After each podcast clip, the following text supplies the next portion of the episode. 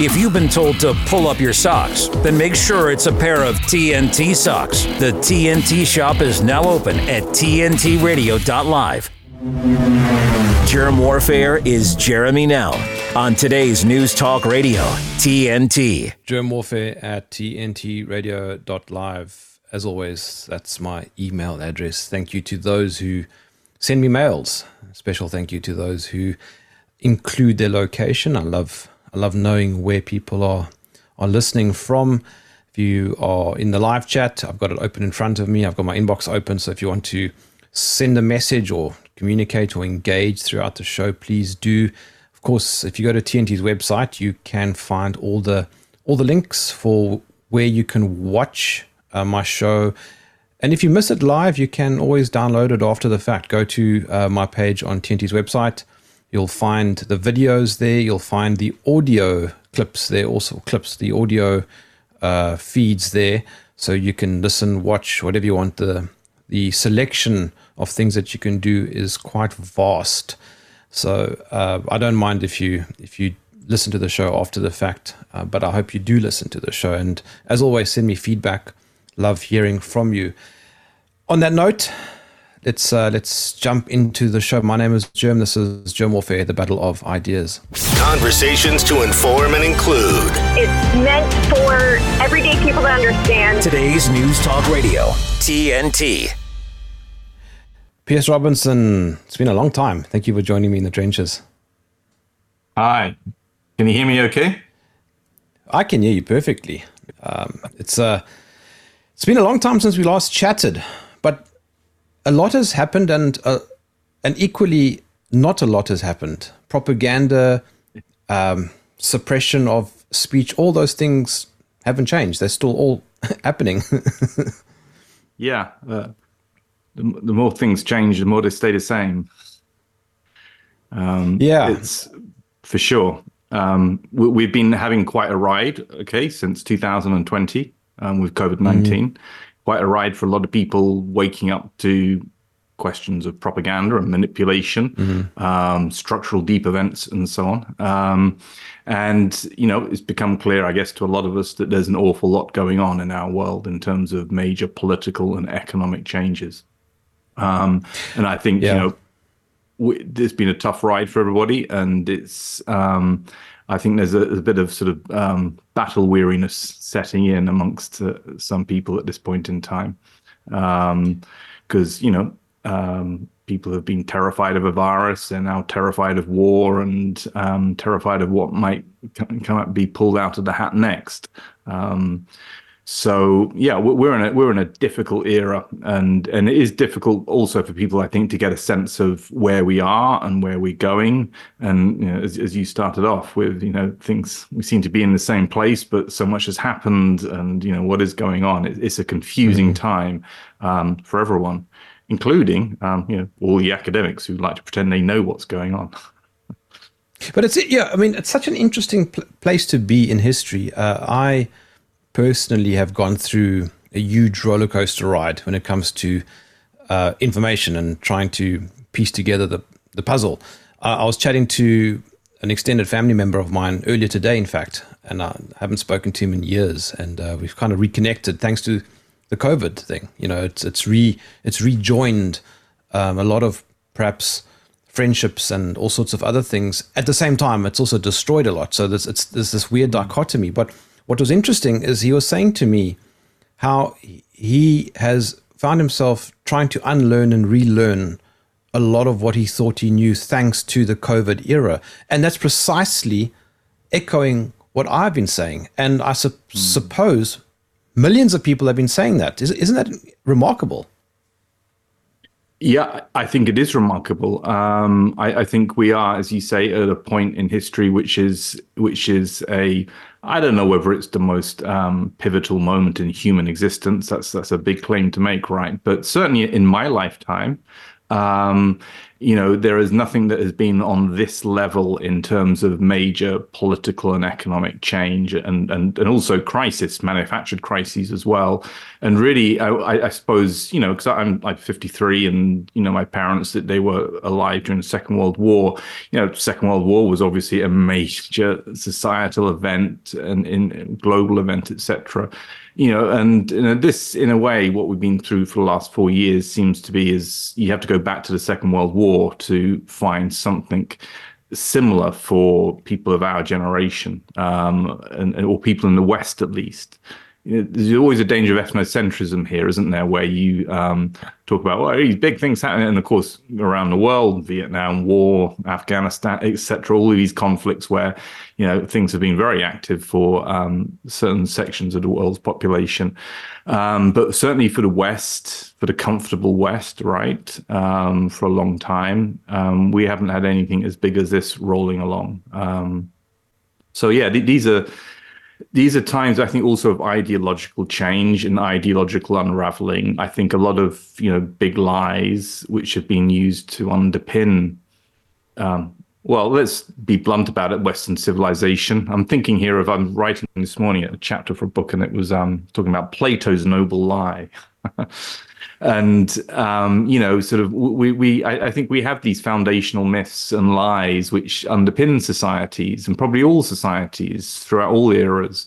Um, and I think the ones which some of the many of the ones which have been underpinning the West are um, unraveling at a rapid rate. Um, and I think this is causing a lot of sort of discomfort, cognitive dissonance, all these phrases which psychologists used, um, but just, you know, stress and strain for people and, and difficulty for people to work out exactly what is going on. Because um, I think in some way, yeah, things are falling apart. Um, lies are being exposed and, um, you know, I sometimes think this is probably the natural process through which, you know, any major power in history, empire, whatever you want to call it, as it goes through this sort of notion of decline and change, um, you have this kind of turmoil and chaos going on. Um, so maybe we can take some comfort in that and just think, well, we're we're in a stormy waters at the moment, but we'll pass through it um, given in time.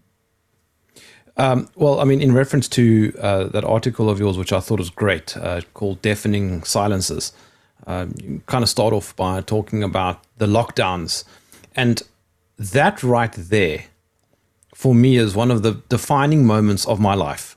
Um, and, I, and I think my parents also, I mean, my mother said to me she remembers big events like the moon landing. And, and of course, we all remember 9 11. And she says to me, this has been the weirdest and most dramatic event in her living memory. And and the lockdowns, I think, were part of that that weird that weird um, polarization of one's personal tug of war when it comes to going, okay, this is very strange. I need to ask questions. So there was a silver lining in that, while it came with a huge amount of tragedy. Hmm. Yeah. Um, I mean, COVID 19, looking back, back at it now with what have we got, four years? I mean, you know, even that it was it, this the whole thing looks extremely strange and and obviously people those amongst us who research it and analyze it and so on PANDA Nick Hudson etc uh, myself and, others you know we're pretty clear that this is an instigated event um, it's a as it were a psychological operation or a structural deep event um, and yeah, this, you know, this is, I mean, I'm trying to think in comparison to sort of, you, you mentioned the moon landings and 9 11. I think the issue with COVID 19 is, is the global scale of it right? That this was, I mean, perhaps I should be clearer about what terms I'm using for, for your listeners and, and, viewers. I mean, structural deep events is this notion, Peter Dale Scott's idea of the notion of events which are instigated or exploited, exaggerated by political elites in order to push through major political and economic uh, policies and changes. They're essentially deceptions. It's where a, an elite group will exploit an event, mislead people, deceive people. In the case of COVID, terrifying them over the, this alleged virus and so on, and then they're using that to implement a whole series of major policy changes. And we saw that with a Great Reset. We've seen it with the kind of the finance industry and the kind of the, the planning for central bank digital currencies and so on. So, so th- these are essentially sort of deceptions which are carried out, broadly speaking, by a, a network of, of elite groups. But yes, the, the thing with COVID 19 is this had this global dimension to it, whereas 9 11, I think, although you know it, it was a, a, global event as it were but it was primarily a, you know it's a false flag it was a self-inflicted wound to initiate um, regime change wars this is all fairly well documented in the 90s and and subsequent to 9/11. Um, you know, it's straightforward in a way. Sort of need to get some big wars going in the international system. You need to have a dramatic event in order to get people's blood boiling to be able to pursue those policies. Um, but you know, kind of focused on the US or focused at least on, on the Western Empire. Whereas with COVID nineteen, um, you know, there is a global dimension to this which is extraordinary. So you see the the, the rolling out of the panic, the fear mongering over the virus, functioning through the World Health Organization, the United Nations, etc. Multiple governments getting on board. You know, the role of China, and then you've got the European countries and the US, etc. Um, with all of these uh, sort of this incredible hyping of what was going on. And of course, as we've gone on in time, more and more doubts have emerged about what was really going on um, and so on. But even at the time, it was, you know, for anyone who was keeping let's say just you know a, a, level head about it was you know why on earth are you locking people down for this? This doesn't make him any sense. Even if there is a nasty bug going around if you lock down societies the collateral damage will be horrendous which of course was the case. Um, so this is an extraordinary thing to be happening and, and the global dimension to it i think made it particularly um, disorientating for people and particularly shocking for people. Um, but you know, as you say, the, the, silver lining on that is that that has, I think, mobilized more people than I've ever known in my lifetime to wake up to problems of propaganda, problems that our governments aren't necessarily operating or functioning in our interests, um, and out of this has come, you know. Uh, a fledgling, a nascent resistance body mm. across the globe. I'm not quite sure how you know how I can't say how strong it is, but I know that there's a lot of us, as you know, and there's people like you, mm. but and there's a lot of us who are working in many different ways, pushing back uh, as best we can, and and that's new, um, and and that's major, and that's a positive which has come out of it. But yeah, th- this thing is, as you know, my colleague Mark Crispin Miller often argues, it, this is an unprecedented. Um, propaganda event, if you want to call it that. And I would. I, I, I see these as I see structural deep events essentially as real world events which are propagandized. The, the purposes of these things are to organize conduct and beliefs of people, to control people, and so on. So it's basically a form of propaganda. The, these these events and so on. Um, and yeah, this has been. Um, it's it's been arguably the biggest, as it were, propaganda event in history, mm. um, for sure. When I when I spoke to Patrick Fagan, I think you know him, um, not yeah. too long ago, uh, he he was chatting to me about a lot of the behavioral psychology and science behind uh, the COVID event, uh, and um, and he, he spoke about nudging and the sort of subtle the subtle pushes that were that were being imposed on people without them realizing. But if I think back, there was a lot of very blatant, blunt, in your face. Uh, I wouldn't even call it nudging. It's just outright pushing. Uh, um, and I mean, from the propaganda campaigns, and you, you see them now, but yet so many people at the time saw these billboards. And I remember going to the, the airport and hearing the announcements coming over every five minutes saying, you know, uh, wear your mask to save those around you and all that sort of thing. And it, and there was this weird merge merger between indoctrination. It felt like being in a cult and this and like World War II propaganda. And that that was to me so obvious that something was very wrong because if something is clearly deadly, you don't need to advertise it. You know, you don't need to mm-hmm. go into the Rwandan genocide. You don't have to go into Rwanda and put up billboards saying, "Hey guys, there's a genocide. Let's let's let's let's put up billboards." It's it should be mm-hmm. self-evident. Yeah, for sure. I mean, this is one of the clues, right? As, as, as you correctly point out, that sort of why did so much energy have to go into terrifying people if there was such a terrifying virus circulating? um, and so on. Um, and and that was a giveaway. Um, the, the, point you started, I think, is a really important one because I Patrick's work is great, um, and he's got a new book out, hasn't he, with Laura um, Dodsworth, who did the um, book on on behavioral science and, and COVID nineteen. Um, you know, and of course, nudging is nudging, right? And it's got a quite a sort of gentle sort of you know sense to it. So we're just gently moving people. And you're absolutely right. And this was the purpose, in a in a way, of the paper that um, that I wrote and which you picked up on, is that you know the, the kind of the organizing of behavior and and beliefs um, is actually pretty heavy duty. Um, and while sort of messaging and fear mongering is, is often a big part of propaganda campaigns, um, you know, and, and that in a sense is, you know, you can argue that that's coercive. But with COVID 19, you, you had people not just a process of being them being terrified, people were then coerced. There were mandates everywhere. People lost jobs.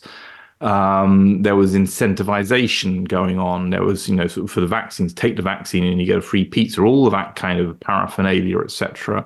So you, you had an overall environment was created where um, you know, people, some people were terrified by the quite extreme um, fear mongering that you saw in, in the media reports and the government funded campaigns and so on.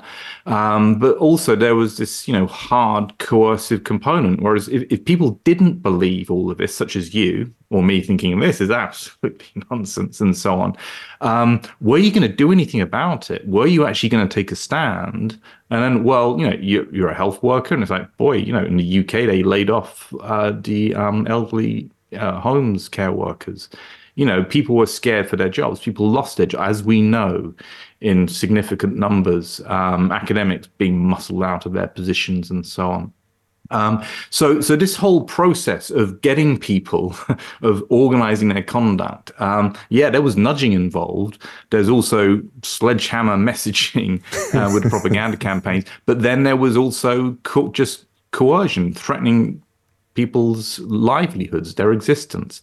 Independent journalists, you know, relying upon you know funding streams from their YouTube channels, you know, demonetization. These things impact. And so this is, you know, this is a broader point, and this um, just I'll, I'll, stop in a second, but this links back to a paper that I wrote with David Miller. As you probably know, he was fired from Bristol and just recently uh, vindicated and cleared in the Industrial Tribunal for wrongful dis- dismissal um, because of his work criticizing Israel and Zionism but we wrote a paper with with Vian Bakir and and um, Eric Herring a few years back, talking about sort of essentially the propaganda. It works through deception, but it also weaves with coercion and incentivization. It has a material, real world component to it. And people often think of propaganda, they just think of the messaging, that the campaigns, the posters, and so on. But actually, if you look back in, you know, at major sort of uh, influence campaigns, that they normally combine sort of uh, an element of coercion, an element of incentivization, and then the messaging, trying to persuade people and um, and so that means you know propaganda is actually you know it's a very real world thing at the end of the day. It is about sort of pushing and cajoling people, forcing people sometimes who perhaps don't believe a word you're saying, but they'll comply, they'll go along with it because they can't risk, take the risk of losing their job and so on. Mm. Um, and this is, in a sense, the ugly reality of propaganda and, and why we argue that propaganda is so pervasive in society because when you start to think about well how much incentivization goes on in our society how much coercion well actually quite a lot as well as the spin and the messaging and the distortion etc you get in the communication campaigns when you add those things mm. together the world starts to look um, uh, very uh, coerced and very little yeah. consent going on um, Piers Robinson, don't go anywhere. I'll be back with you shortly. My name is Jerm. This is TNT. TNT's Patrick Henningsen. Hamza Dahdouh was the eldest son of the Gaza bureau for Al Jazeera, Wael Dahdouh, who previously lost other family members in Israeli bombing raid. And we would say that this is probably, in terms of conflicts, uh, this many journalists have been lost, uh, killed, injured in the whole of the Second World War, and that lasted uh, a number of years. And only in the last three months are we scraping 100 on the uh, journalist uh, fatality list, which is coming fast and furious out of Gaza. Patrick Henningsen on today's News Talk, TNT.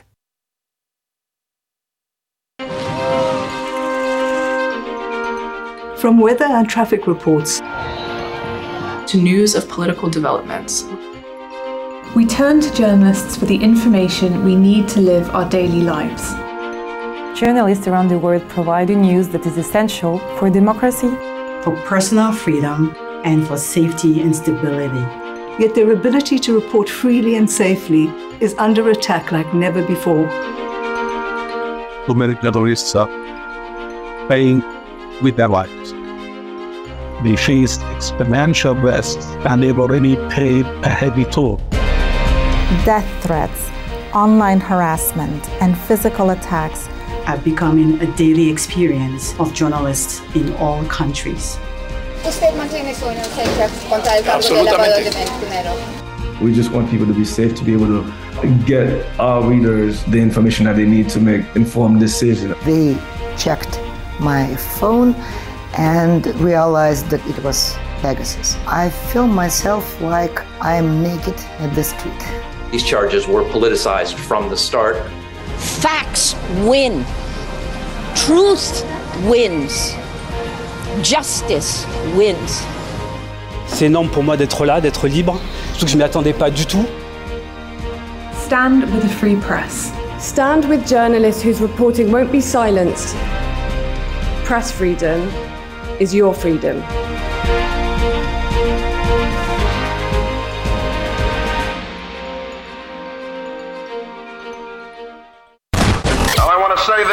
Going to say it just once. This is today's News Talk Radio, TNT. Piers, I was having a conversation with somebody a few days ago. They're talking about you know, how great it is to live in a democracy. And I said, hang on, hang on, hang on, hang on. Are we talking about the same democracy?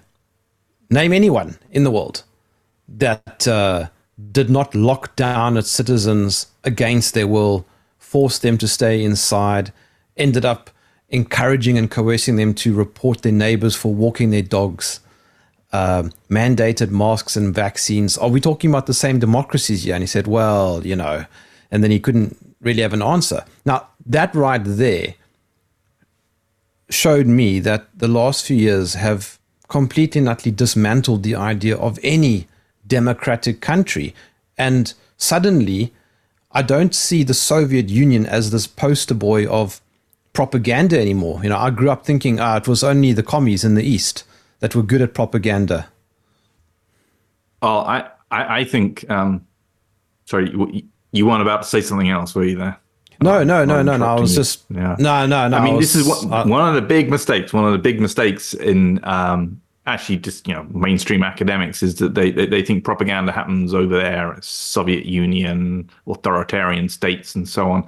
Um, but you know, propaganda, Edward Bernays, 20th century. This was all part of the intellectual milieu, thinking about how you how can you how can you keep democracies on the rails? how do you stop the people taking over and getting too much power? Well, we use propaganda, the intelligent manipulation of the mind, etc. And you know the PR industry, and of course PR was a rebranding of the term propaganda.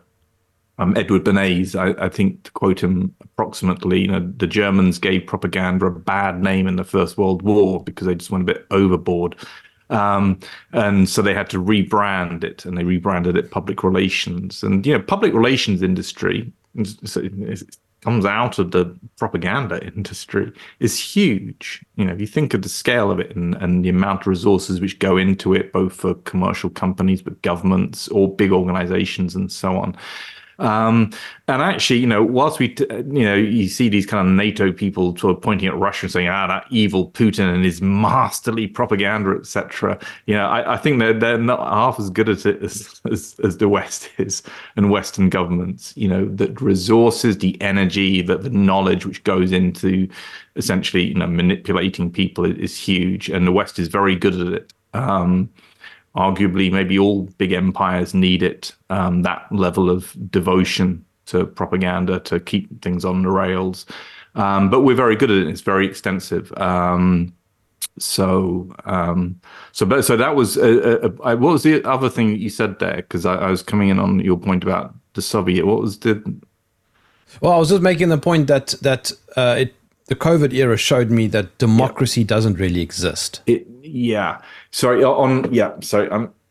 Yeah. I mean, I haven't been through every single country in the world, analyzed its COVID nineteen response, and then measured it against an index of its quality of democracy. Um, so you know there, there might be some exceptions to this, but the broad point I think is well taken. That um, yeah. a lot of um, purported democracies fell down badly on COVID 19 in a very significant way and revealed something which I would argue was just becoming, you know, it was becoming clearer and clearer to more of us over time that liberal democracies, um, it's not to say they're not a good idea, um, or, they can never work, but liberal democracies are, are, were becoming hollowed out, or the institutions were becoming hollowed out. So, mm-hmm. I mean, in, in my kind of own sort of niche area of, you know, communications and, and politics and so on, you know, big literature on media state relations, which I used to you know write about a lot. Um, you know, the, the Herman and Chomsky propaganda model of the media, big literature, really, and a lot of empirical research making it very, very clear that mainstream journalists don't actually hold power to account, that they're very much co-opted, and so on and so forth for a variety of reasons. And uh, this was, you know, when I was doing my PhD in the 90s, and then by by the, the early new millennium you know, sort of the evidence in support of that was very strong. And I'd have discussions with, you know, liberal colleagues who were saying, oh, things are okay. They're not as bad as you suggest. But they were normally having to concede most of the ground. Yet the mainstream media is pretty dysfunctional now. It's not acting as a check and so on. So there you go. You've got one institution, actually a key institution for a democracy, because, you know, the media is meant to be there as this check, as this fourth estate. And it clearly isn't, isn't, hasn't been working like that for a long yeah. time, um, if ever whatever.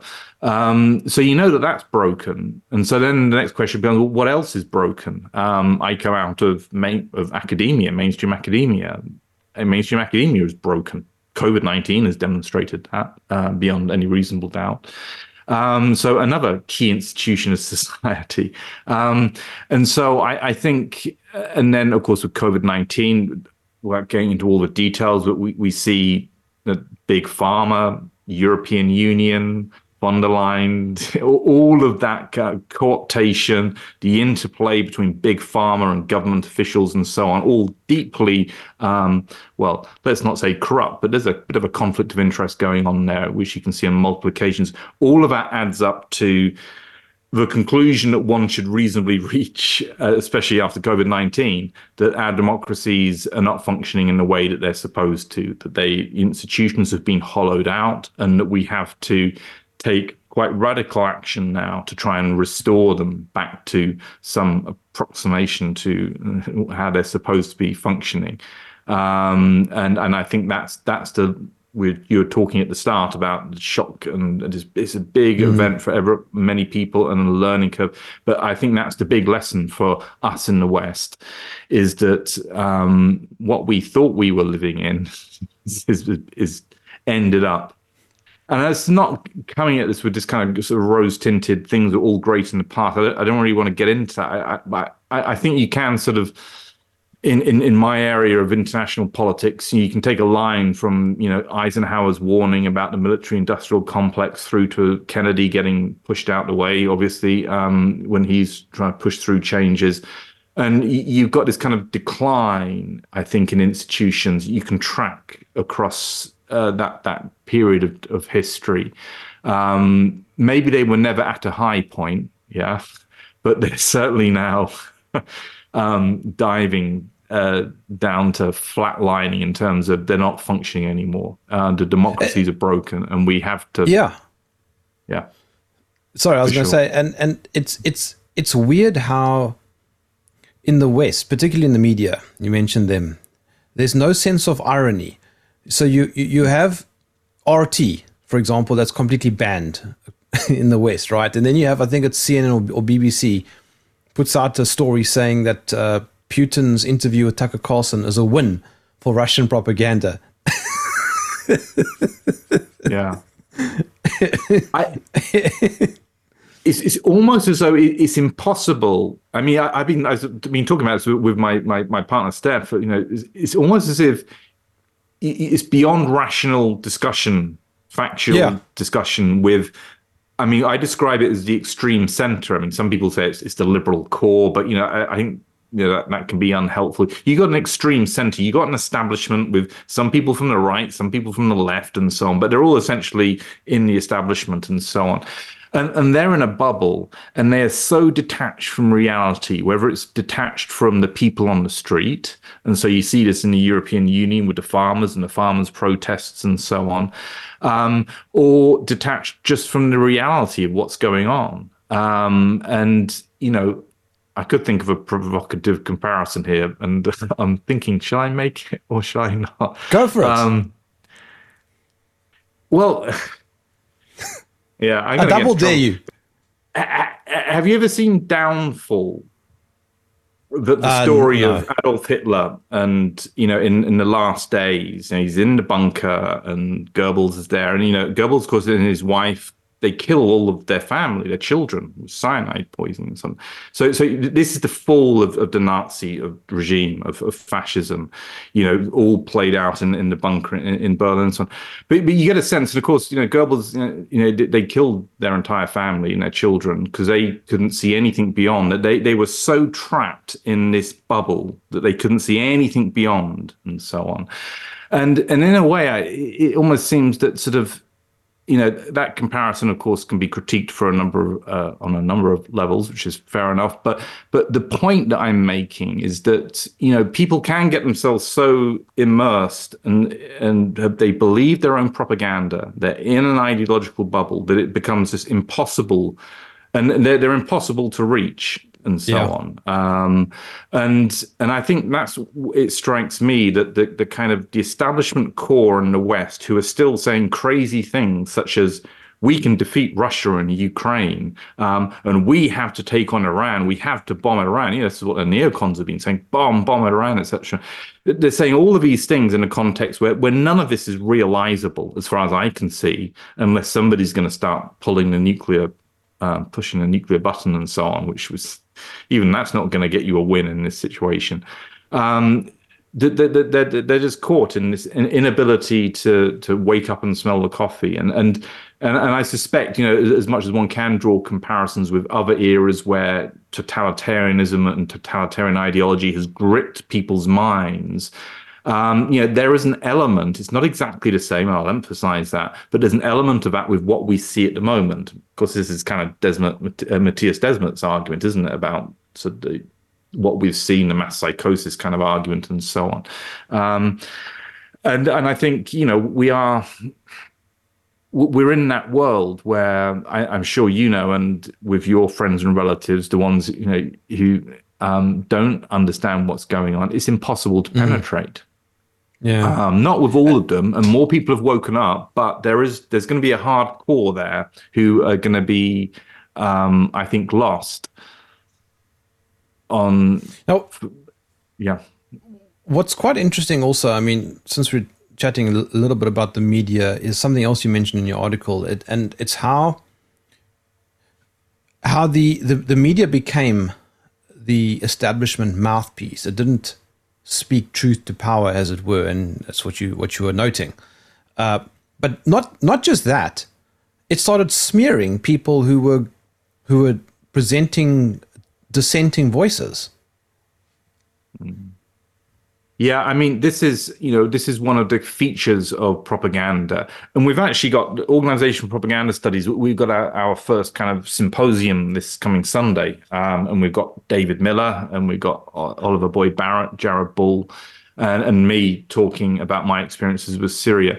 But a, a lot of that is about um, talking talking about smearing of people and character assassination. And that's one of the points that we pick up in, in, in the article I wrote is that, you know, a, a, big part of propaganda is shutting people up. You know, it's not just about messaging and so on. It's also about silencing and smearing and character assassination um, is, is a, is a key way in which I think the boundaries of dissent are policed and controlled. Um, and as you, as you point out, it's the media who are tasked with that in, in a way, who get caught up in that process. And um, I mean, I, am not quite sure what, what to say about it. I mean, you know, my, my, own experience was, you know, I was working on Syria, I was working on propaganda in Syria, and with a group of academics, and we were being hit again and again by you know the Times newspaper um, and other sort of journalists, Huffington Post as well, smeared. And of course, as it transpired, we were right over the target. There was essentially, you know, fraudulent um, allegations about chemical weapons attacks being carried out by the Syrian government. This was most of these things were being, um, as it were, set up, staged, or actually conducted by opposition groups. That's the big picture sort of overview of that. We were onto it. Um, we were reporting on it and all writing about it and so on. Um, and the, the, the first response was right you know, get these, and we're all academics at Russell Group universities in the UK. It's like get these academics on the front page of the newspapers, and they'll be so intimidated that they'll just shut up. and and it was it was ugly, and I, and I have to admit, when I look back at the whole thing, the whole thing is incredibly ugly. You've got journalists writing tendentious, distorted, smeary pieces, destroying your reputation because that's what they're trying to do, and trying to get you fired in the process. And this, of course, is ultimately what happened to David Miller at Bristol. Mm. He was a full professor, two years um, campaigned by the Israel lobby, and and finally they got him fired. Um, and as I say, he's just won his tribunal, but he was wrongly dismissed. Um, which is a huge victory for him. Um, but you know, this is this is a big part of how it works, and it's a very ugly part. It's not. I think what I frustrated me most as a, as a, as a researcher or somebody you know as an academic researcher, etc., um, was you want to engage people in a rational discussion. You're saying, look, we have these facts, we, we, we have this analysis. Can we have a discussion about it? Because if we can have a discussion which is reasonably sort of level headed, we can start to get to the truth of what's going on here. But if you're immediately being sort of uh, swept over by you know, a tidal wave of smears, you're an Assadist, you're a Putin apologist, you're a war crimes denier, um, conspiracy theorists, whatever else, it, it's just stopped at that point and and you can't have a rational discussion so that's out. And and then you're left thinking well do i just defend myself? And you have to start denying all of these claims. Um, and then of course when your universities are being copied in i mean universities don't fire people at the drop of a hat. And i was never i was certainly never pushed out of, of, of sheffield but you can also see how for an academic say i think we were all professors when we were being hit but if you're trying to get promoted you're probably sitting there thinking, boy, this isn't going to look good with the promotions committee of these kind of headlines. So this is a really ugly thing. This is just it's just power saying we're going to shut you up, and we're going to shut you up by getting you, you know, smearing you all over the newspapers, throwing as much mud as possible, um, and you know, hopefully you'll just shut up then and go away.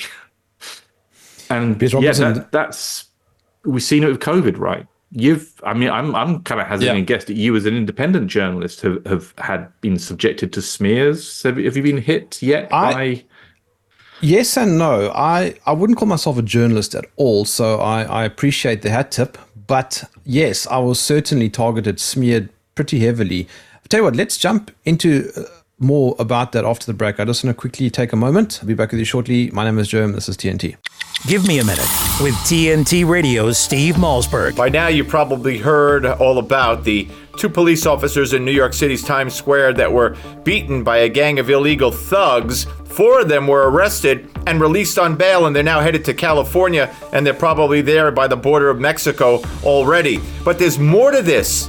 Stuff we haven't heard yet until now. There is this one percenter, you know, criminal element that looks at a different opportunity here. These individuals, I went over their rap sheets yesterday. Multiple charges grand larceny, robbery, attempted robbery, grand larceny, grand larceny. Uh, this particular crew operated on mopeds and scooters. They were doing organized retail theft. They were doing snatches on the street, iPhones, iPads, clothing, so on and so forth. Um, one of them that they are still seeking has 10 charges on one day because he's part of a pattern that's been going on. That's CNN's John Miller. He's a former NYPD deputy commissioner, and he wasn't finished. I'm looking at the dates that their arrest started, which is probably close to when they got here. They've only been here a couple of months. So, what the detectives are telling me is they have crews here that operate in New York, do all their stealing, then go to Florida to spend the money, and then come back. And I'm like, well, why don't they just stay and steal in Florida? And they said, because there you go to jail. Oh. Great reporting. Keep us posted on this. this is- The silence of the CNN anchors says it all. Thanks for giving me a minute. I'm Steve Malzberg. Catch my show Monday through Friday, 9 p.m. Eastern Time, right here on TNT. Around here, bushfire is just a part of life. We've been through it before, and we'll get through it again. The people here all look out for each other. We're a community that does its bit to plan and prepare to keep everyone safe. We live with bushfire, so we live bushfire ready.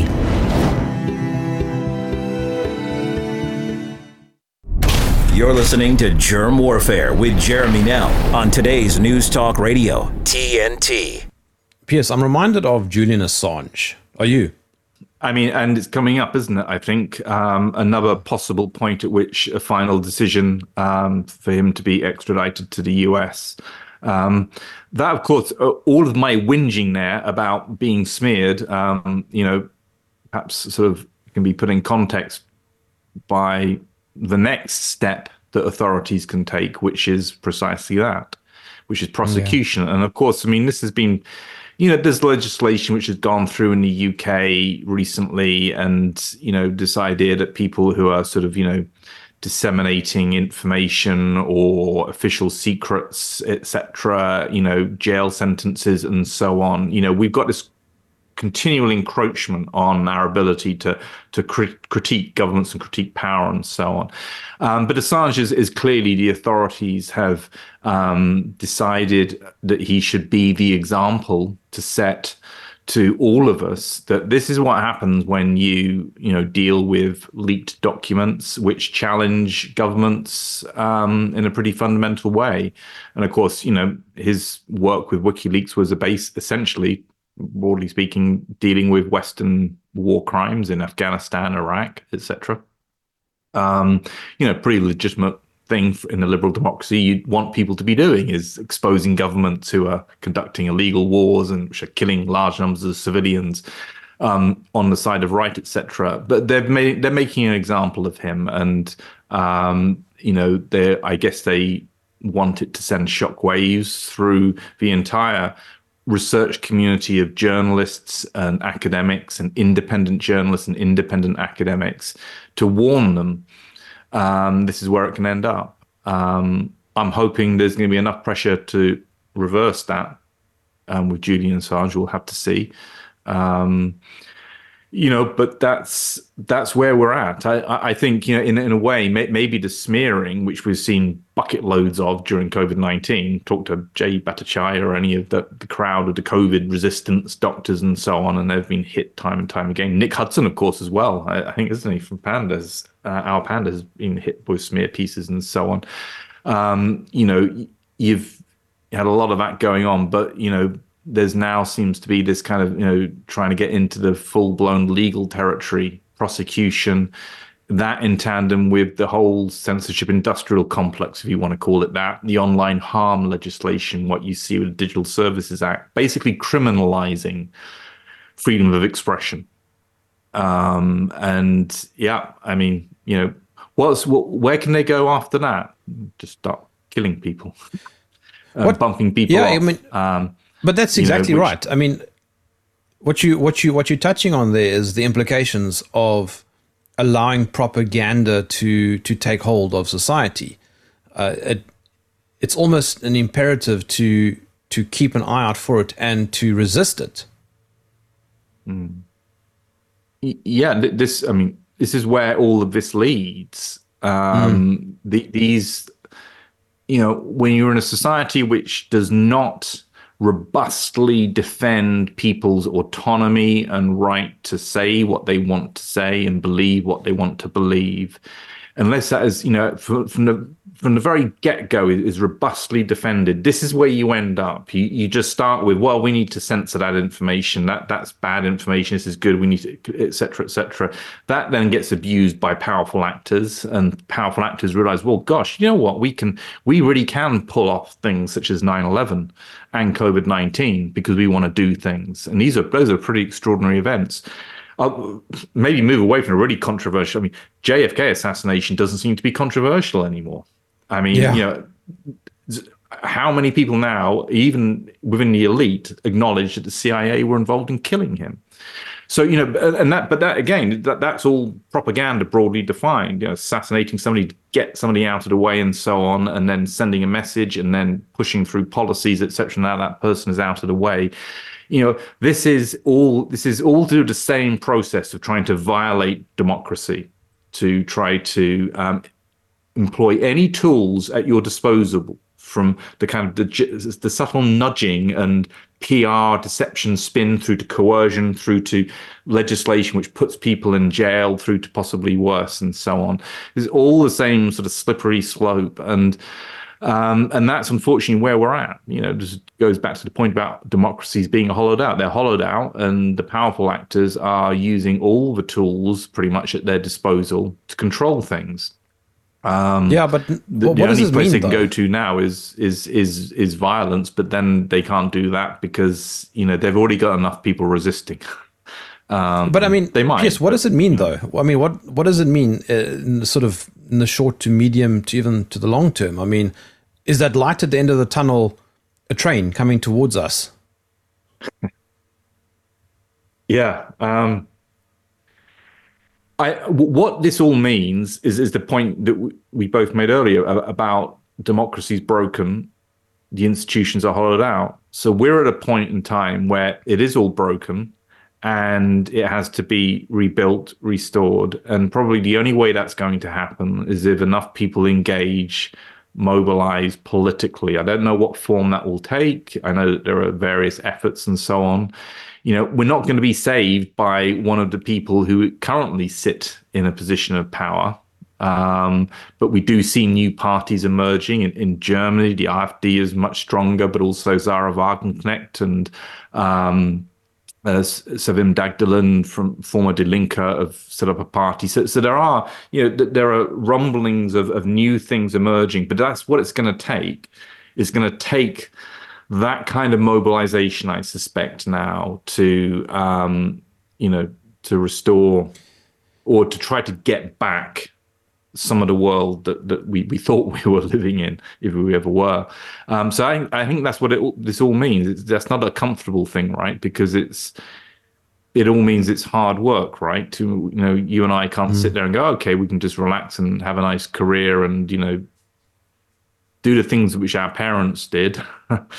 um, you know, I'm thinking of my own parents who sort of like took 25 years retirement in the south of France, just enjoying life.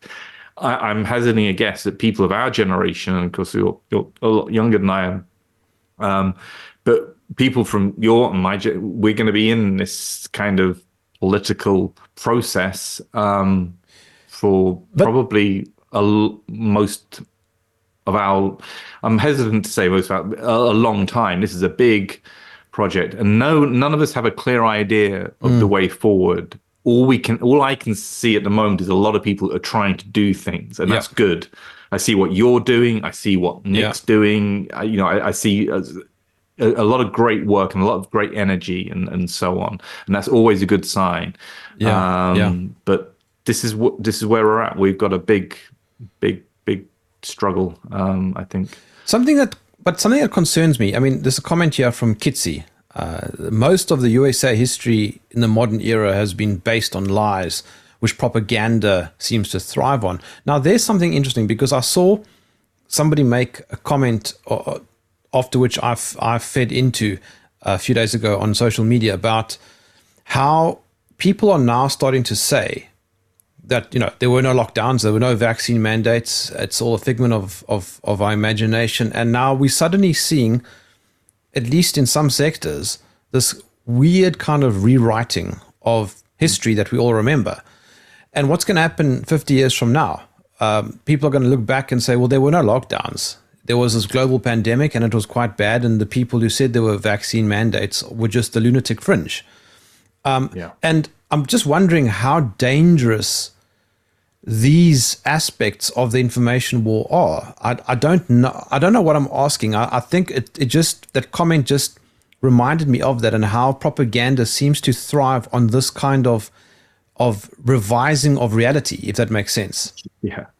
No, I, I, I fully understand. In, in a sense, it, it's it's your darkest fear and it's my darkest fear and it's the darkest fear of, of everybody who who you and I interact with and, and have worked with in, in various ways is that this is all going to come to nothing.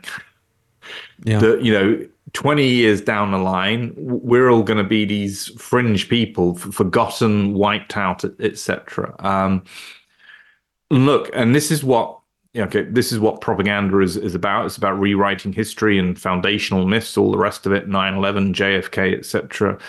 What I would say is that there are two key reasons for hope. One is that I, I, think that there are structural changes underway which are very significant and which will force change. So, in in the specific area of say Western imperialism and militarism, for example, which has been a very big problem in the world, you know, the, the days are coming. That is coming to an end, and so on. So, I think the lies around that and and and that's going to be forced. You know, the propaganda machine trying to maintain that the, West is best and we're going to win in Ukraine and we can take on China and we can also sort out Iran.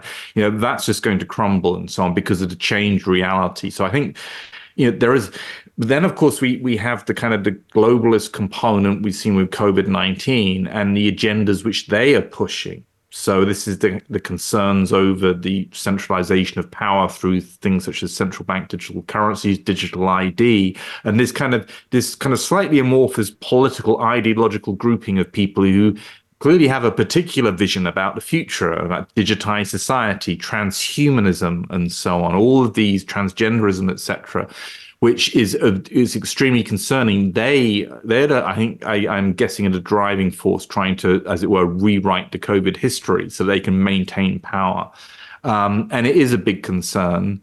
All I can say is that there's a lot of us now, right? Um, you know, when I was talking about 9/11 or talking about Syria, talking to a tiny audience in a way, or not so much 9/11, but certainly Syria and so on.